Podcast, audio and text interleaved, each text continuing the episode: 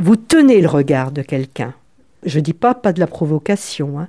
vous tenez son regard, aussi bien quand la personne est vraiment complètement euh, déjantée, à travers la maladie mentale, quelquefois. Il faut pas perdre le regard quand même. Lui dire on est là, je suis avec vous, et quand la personne est en souffrance également. le regard, c'est important. On ne baisse pas, on ne baisse pas le regard, on a une posture. Et on doit la tenir, cette posture. Et toujours un uniforme impeccable. C'est important. Auteur, autrice, éditeur, éditrice ou encore illustratrice, illustrateur. Ce qui se lit, le podcast de la librairie Le Fayère à Rennes donne la parole aux auteurs et aux acteurs du livre. Ce qui se lit entre vous, Marianne Corel, autrice, et vous, Nathalie Richer, éditrice, c'est le regard. Le regard, Marianique, que vous portez sur les humains, votre regard plein de bienveillance et sans jugement, ce regard qui vous nous racontez dans les pages de votre livre Au cœur de la prison des femmes, ma vie de surveillante, coécrit avec la journaliste Maria Poblette, paru aux éditions Talendier en mars 2022. Vous avez commencé votre carrière à l'âge de 21 ans. Vous êtes en retraite depuis 2017 et vous avez rempli votre vie professionnelle des rencontres en prenant de l'auteur pour observer, en gravissant des échelons jusqu'à la fin de votre parcours où vous aviez atteint le grade de major. Durant 37 ans, au sein de la prison de femmes, vous avez accompagné les personnes incarcérées dans le respect total de leur dignité. Quel que soit le crime commis, quel que soit leur état de détresse, vous n'avez jamais oublié, grâce à votre regard sans cesse renouvelé, de vous battre pour améliorer les conditions de vie des personnes autour de vous. Dans votre livre, vous nous racontez une prison où la vie est dure. Pour autant, avec vos yeux bien ouverts, c'est à nous qui vous confiez la possibilité de regarder l'univers carcéral d'une autre façon. Marie-Annie Corel, comment votre regard sur les femmes a changé depuis votre arrivée à la prison de femmes de Rennes. Oui, lorsque je suis arrivée au centre pénitentiaire des femmes de Rennes, j'avais en effet 21 ans. J'avais des préjugés sur les futures personnes que j'allais rencontrer et je pensais que ces personnes ressemblaient à des monstres. Pourquoi des monstres? J'ai pas la réponse. C'est peut-être le fait d'avoir lu des faits divers euh, très troublants qui ont fait que pour moi, les personnes qui passaient à l'acte de cette façon-là devenaient des monstres. Et il s'avère que, au fil de mes rencontres et au fil des années, j'ai bien constaté que ce n'étaient pas des monstres physiquement, que ça aurait pu être ma sœur, ma mère, une amie, ma grand-mère, une voisine, etc. Des personnes comme vous et moi. Des personnes comme vous et moi, sans problème. Et aujourd'hui que vous êtes à la retraite, lorsque vous vous baladez dans la rue, avec ce regard que vous avez euh, aiguisé depuis ces nombreuses années, est-ce que vous avez l'impression parfois de, de voir des choses, de percevoir des choses qui peut-être grâce à votre expérience, vous le percevez alors que nous, nous ne percevons pas forcément toujours? Je pense que c'est un métier qui est extrêmement riche sur le sens de l'observation. Et il est vrai que ça peut être un défaut pour certaines personnes qui nous accompagnent. Moi, on me dit que j'ai le défaut de trop observer, entre autres les gens. Quand je suis dans un restaurant, par exemple, je me concentre avec les gens avec qui je suis, mais j'ai toujours un regard qui se promène à 360 degrés et j'observe des comportements qui pour moi sont parlants des femmes, par exemple, qui ne sont pas heureuses avec leurs compagnons de table. Je les repère. Ne me demandez pas pourquoi, c'est ainsi. Dans le livre, vous racontez cette façon de regarder, de regarder les êtres qui sont autour de vous, le paysage. Vous parlez de la dureté de l'enfance en Bretagne. Ça vient de là aussi, non? Ah, mon enfance, oui, c'est, c'est quelque chose qui est ancré en moi et qui me donne euh, beaucoup d'émotions, là parce que euh, mon enfance, elle m'a, elle m'a appris plein de choses. Elle m'a appris euh, la dureté de la vie, parce que moi j'ai été élevée, entre autres, par des femmes. et dans un milieu de femmes, parce que sur une île, eh ben, les hommes, ils partent, ils partent travailler, et souvent ils partent travailler sur les mers, et les mers lointaines. Et il reste les femmes sur, sur l'île qui font tourner la marmite. Et euh, franchement, euh, j'ai eu des messages quelquefois avec euh, ma grand-mère, entre autres, ma grand-mère maternelle. Il fallait pas s'écouter, il fallait aller de l'avant et pas se retourner sur le passé. Hein. ça, je peux vous dire. Hein. J'étais pas très haute, mais déjà là, on me dressait. Hein.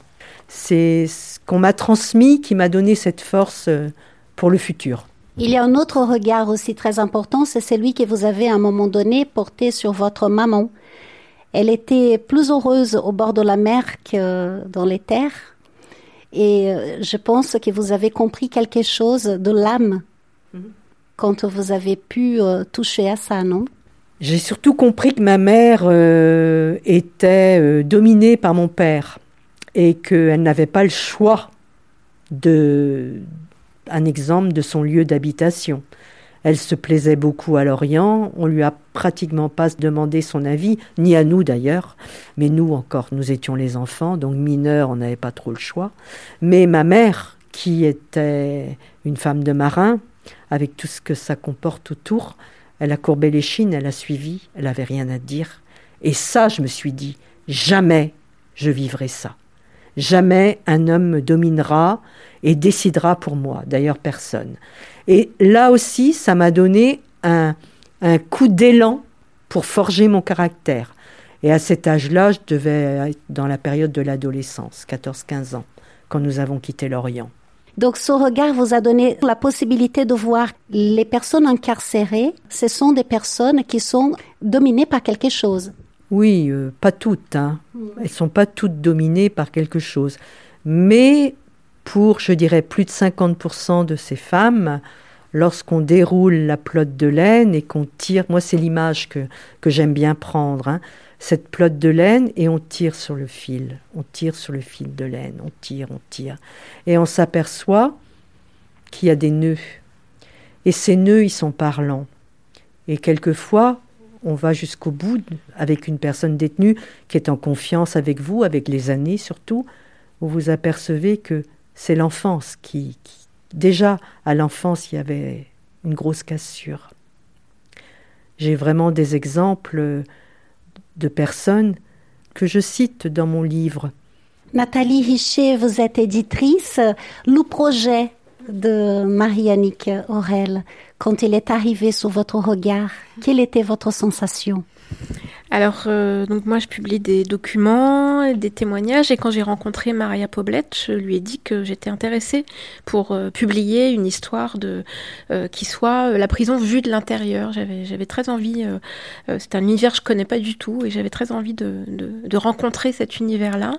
Et Maria m'a dit ah, je connais quelqu'un, j'ai rencontré, et, et donc elle a sollicité Marie-Annick, et ensuite quand elle m'a raconté son parcours, ben, j'ai dit tout de suite banco c'est exactement le genre d'histoire que j'ai envie de publier. Quand on raconte, quand on publie un parcours de vie, euh, finalement c'est comme un comme un roman. On, on rencontre, on va à la rencontre de quelqu'un, euh, d'une expérience, et en le lisant, on, s'enrichit de cette expérience. On se demande, mais comment elle a fait pour euh, pour tenir le coup Comment elle a trouvé des solutions Quelles ressources elle a développé pour pouvoir tenir ces 37 années toutes ces toutes ces épreuves qu'elle a qu'elle a traversées et, et, en le lisant, ça nous enrichit nous-mêmes. On se dit, ben, on se projette et, et, et voilà, et ça ça, nous apprend euh, des choses sur la vie et, voilà, moi c'est ce que j'aime euh, transmettre au lecteur.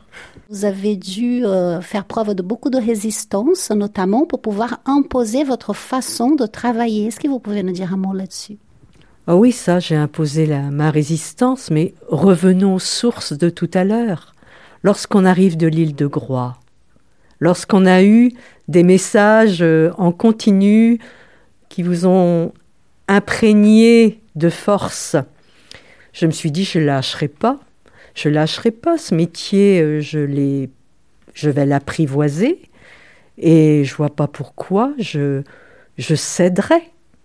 Bien sûr qu'il y a une ligne de conduite, bien sûr que je travaille pour une institution qui est le ministère de la Justice, qui représente la loi. justice, c'est un mot très fort. Je dois respecter les règles. Je ne suis pas là pour les, les, les casser, loin de là. Mais euh, j'avais envie d'aller euh, de l'avant. J'avais envie de faire autre chose que de me, là aussi, courber les chines.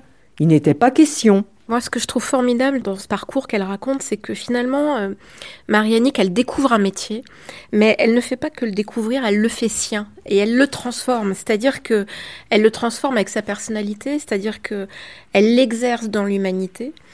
Et, euh, avec, euh, elle parlait de, de, force. Moi, ça m'avait beaucoup frappé la première fois qu'on s'est rencontrés. Elle m'a dit, je suis issue de cette histoire de force. Donc, c'est ces femmes de marins.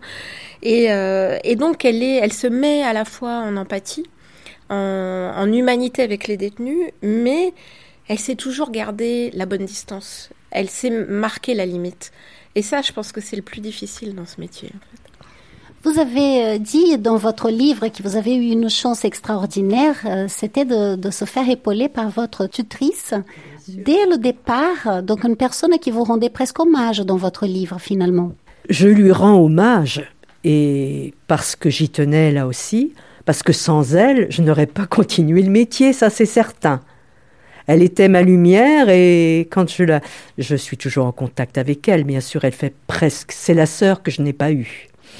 Et euh, je lui dis souvent, euh, si tu n'avais pas été là, je ne serais pas ce que je suis aujourd'hui. Quel est le message en tant qu'éditrice que vous aussi vous avez eu envie de transmettre? Mieux faire connaître ce qui se passe à la fois à l'intérieur des prisons, la condition des femmes, euh, la manière dont elles sont euh, euh, perçues à l'extérieur est, souvent différente de ce qu'on découvre au final, puisque comme le disait Marianix, ça pourrait être n'importe qui et elles sont voilà confrontées euh, à la solitude.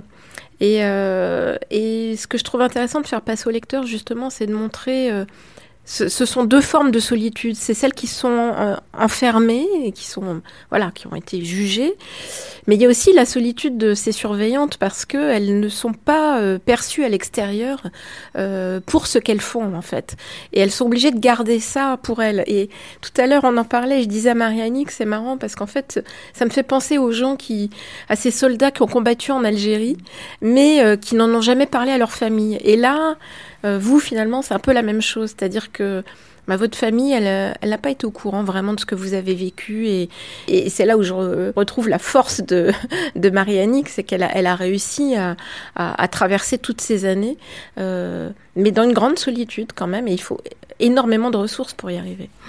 Oui, solitude, mais aussi confidentialité finalement, donc déontologie. Ah bah ça tout à fait, hein. le personnel de surveillance est soumis au code de déontologie qu'il faut savoir respecter.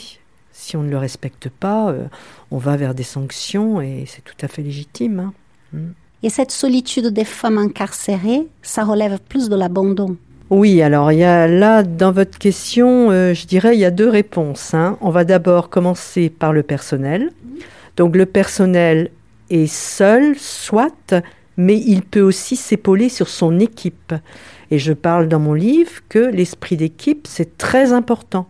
Lorsque vous vivez une situation extrêmement douloureuse, et Dieu sait qu'il y en a en prison, et je peux vous en citer une en exemple, j'ai eu dans les années 90 une collègue pour qui j'avais beaucoup d'estime, qui euh, s'est laissée euh, embringuer, je dirais, par une détenue. Hein, Peut-être une histoire d'amour, je, ne veux pas euh, décortiquer l'affaire, hein. la justice est passée. Toujours est-il que la détenue avait réussi à lui tirer un téléphone portable dans les années 90. Hein. On n'est pas en 2022. Hein. Cette surveillante a été sanctionnée, elle a perdu son emploi. J'ai toujours dit et j'ai toujours pensé, d'ailleurs je l'ai revue après, cette surveillante, je lui ai dit pourquoi vous n'en avez pas parlé au moins à une collègue de confiance? L'esprit d'équipe, la solidarité, libérer la parole, ne pas rester avec quelque chose qui vous trouble et qui vous provoque de la souffrance, du mal-être et de l'interdit, il faut libérer la parole. Et ce que je peux dire aujourd'hui par rapport au personnel, c'est qu'il manque ces, moments de, de groupe de parole. Peut-être que c'est mis en place depuis 2017. Moi, je ne les ai pas vécus et ils m'ont manqué. Alors, on les improvisait. Et quand je parle de service de nuit dans mon livre, où on se retrouve euh, après un événement euh, pas toujours marrant, hein, on a eu ri, bien sûr, mais pas à chaque fois.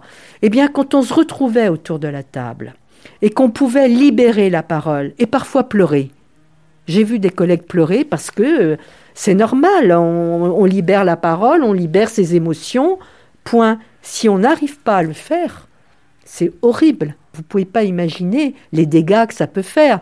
Et c'est là qu'on voit des personnels de surveillance, malheureusement, aller vers des addictions telles que l'alcool, les médicaments, et euh, aujourd'hui peut-être le cannabis. Peut-être. Et je ferme cette parenthèse.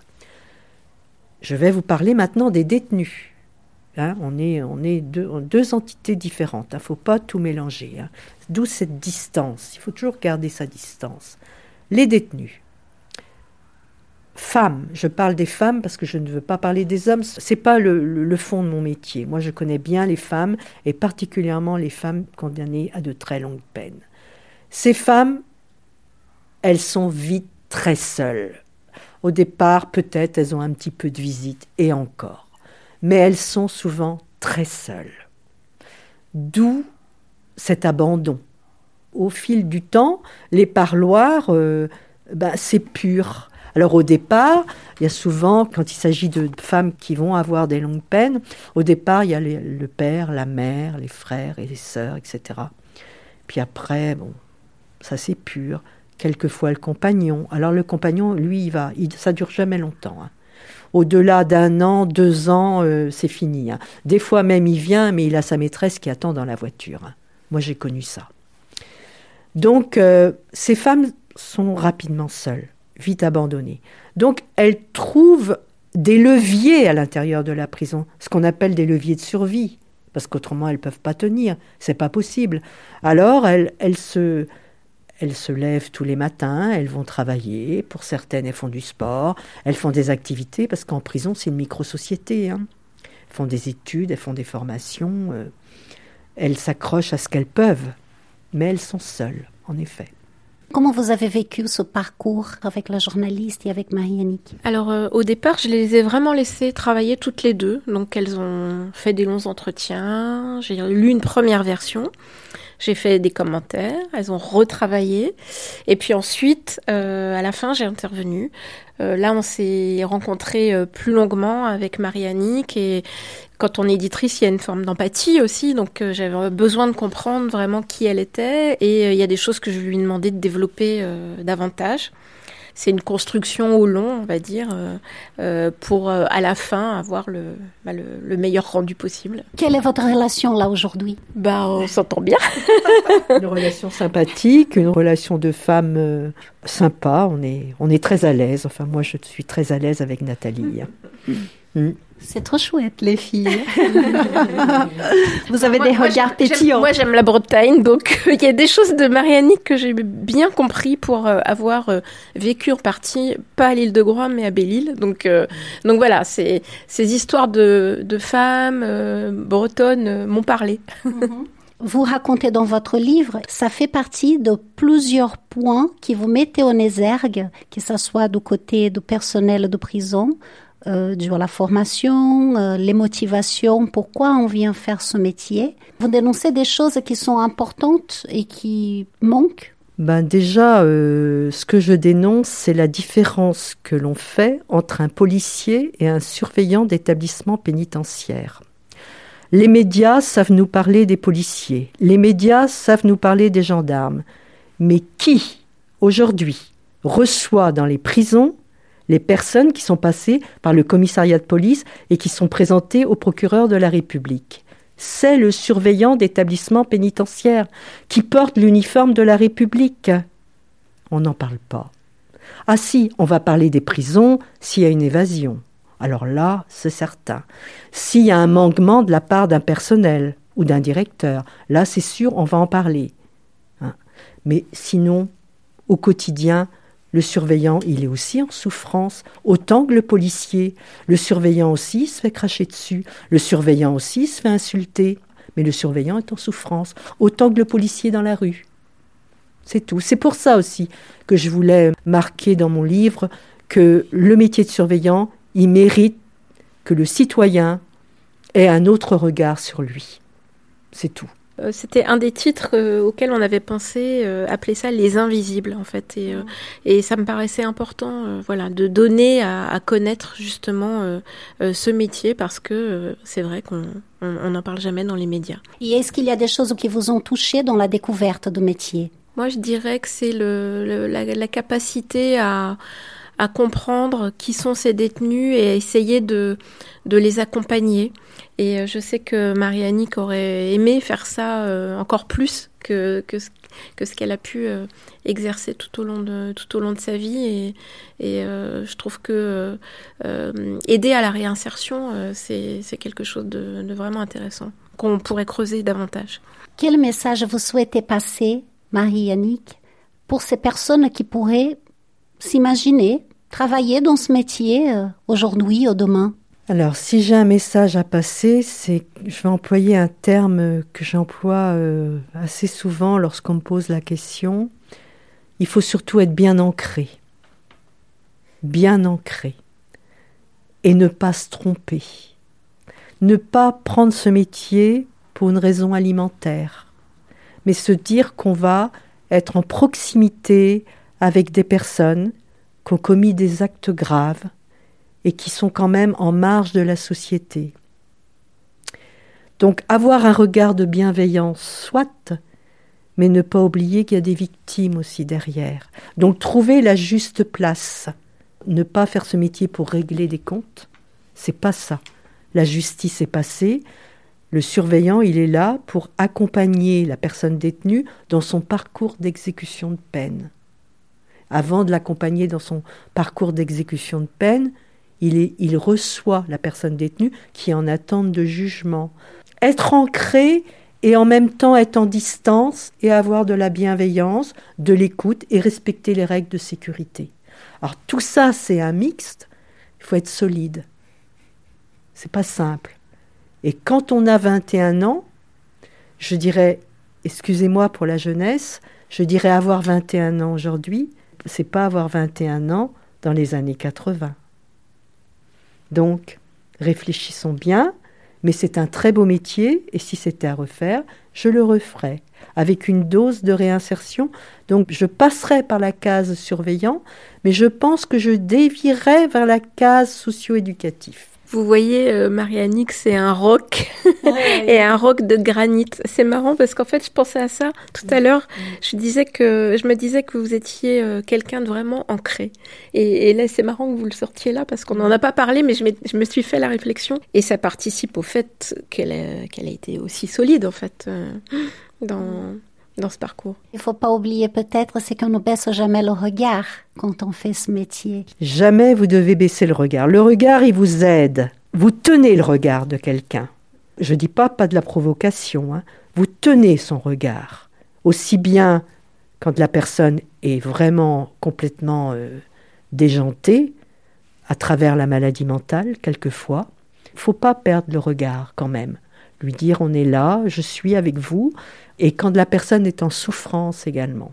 le regard, c'est important. On ne baisse pas, on ne baisse pas le regard, on a une posture et on doit la tenir cette posture. Et toujours un uniforme impeccable. C'est important. Une belle lecture maintenant par Marie-Annick Aurel. Un drame.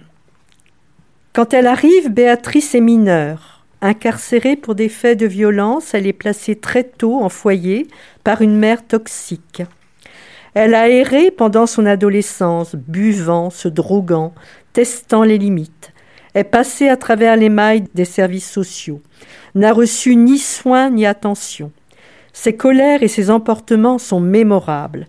Elle menace, insulte et refuse l'autorité. Malgré tout, je passe des heures à l'écouter. Je comprends comment une enfance et une adolescence faites de maltraitance, d'échecs et de chutes peuvent pousser à franchir la ligne rouge. Au bout de cinq ans, de peine pour vol avec violence, elle est libérée. Vingt ans plus tard, un nouveau convoi nous arrive. Parmi les nouvelles détenues, je découvre son nom et les faits.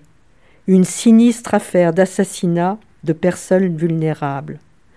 Postée devant moi, Béatrice est méconnaissable. Elle a pris beaucoup de poids, a rasé ses cheveux, elle me paraît difforme. Dans le regard que nous échangeons, il y a de la complicité. Ses yeux semblaient me dire Tu te souviens de moi? Car je vous ai embêté. Mais dans ses pupilles, une petite lumière disait aussi Enfin, quelqu'un que je connais et qui me connaît. Elle s'approche et nous nous serrons la main. Je brave l'interdiction de contact. Comment refuser la main que me tend cette femme alors que je l'ai connue lorsqu'elle avait quinze ans et demi? J'ai de la compassion pour elle.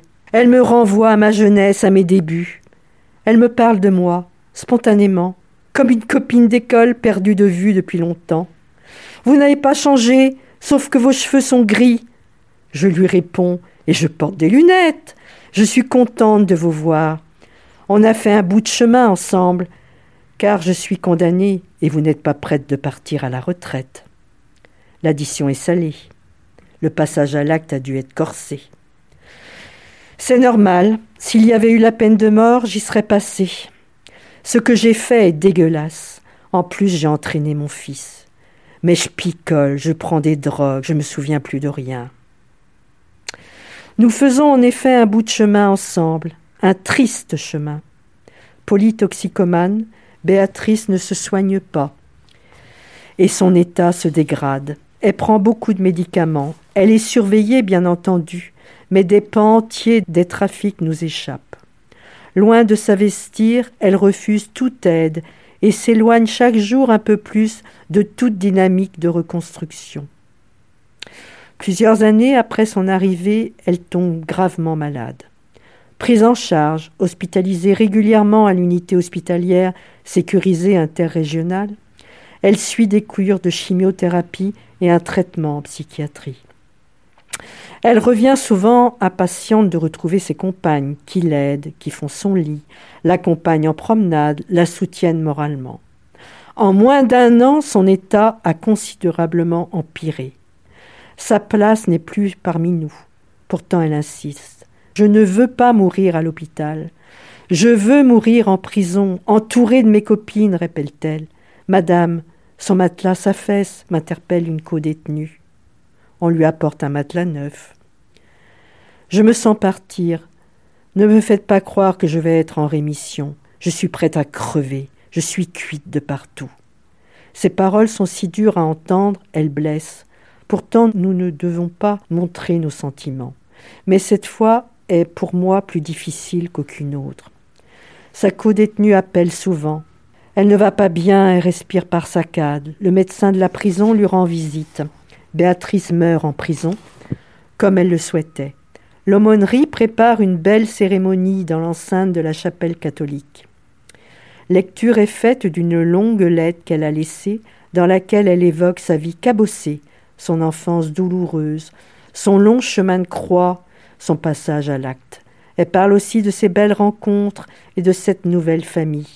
Avoir côtoyé la mort en prison me marque au fer rouge, ça ronge, ça écorche. Merci infiniment, Marianne Corel, d'avoir accordé euh, ce moment, ce partage avec nous. Ça a été un plaisir pour moi de parler avec vous avec votre accent chantant.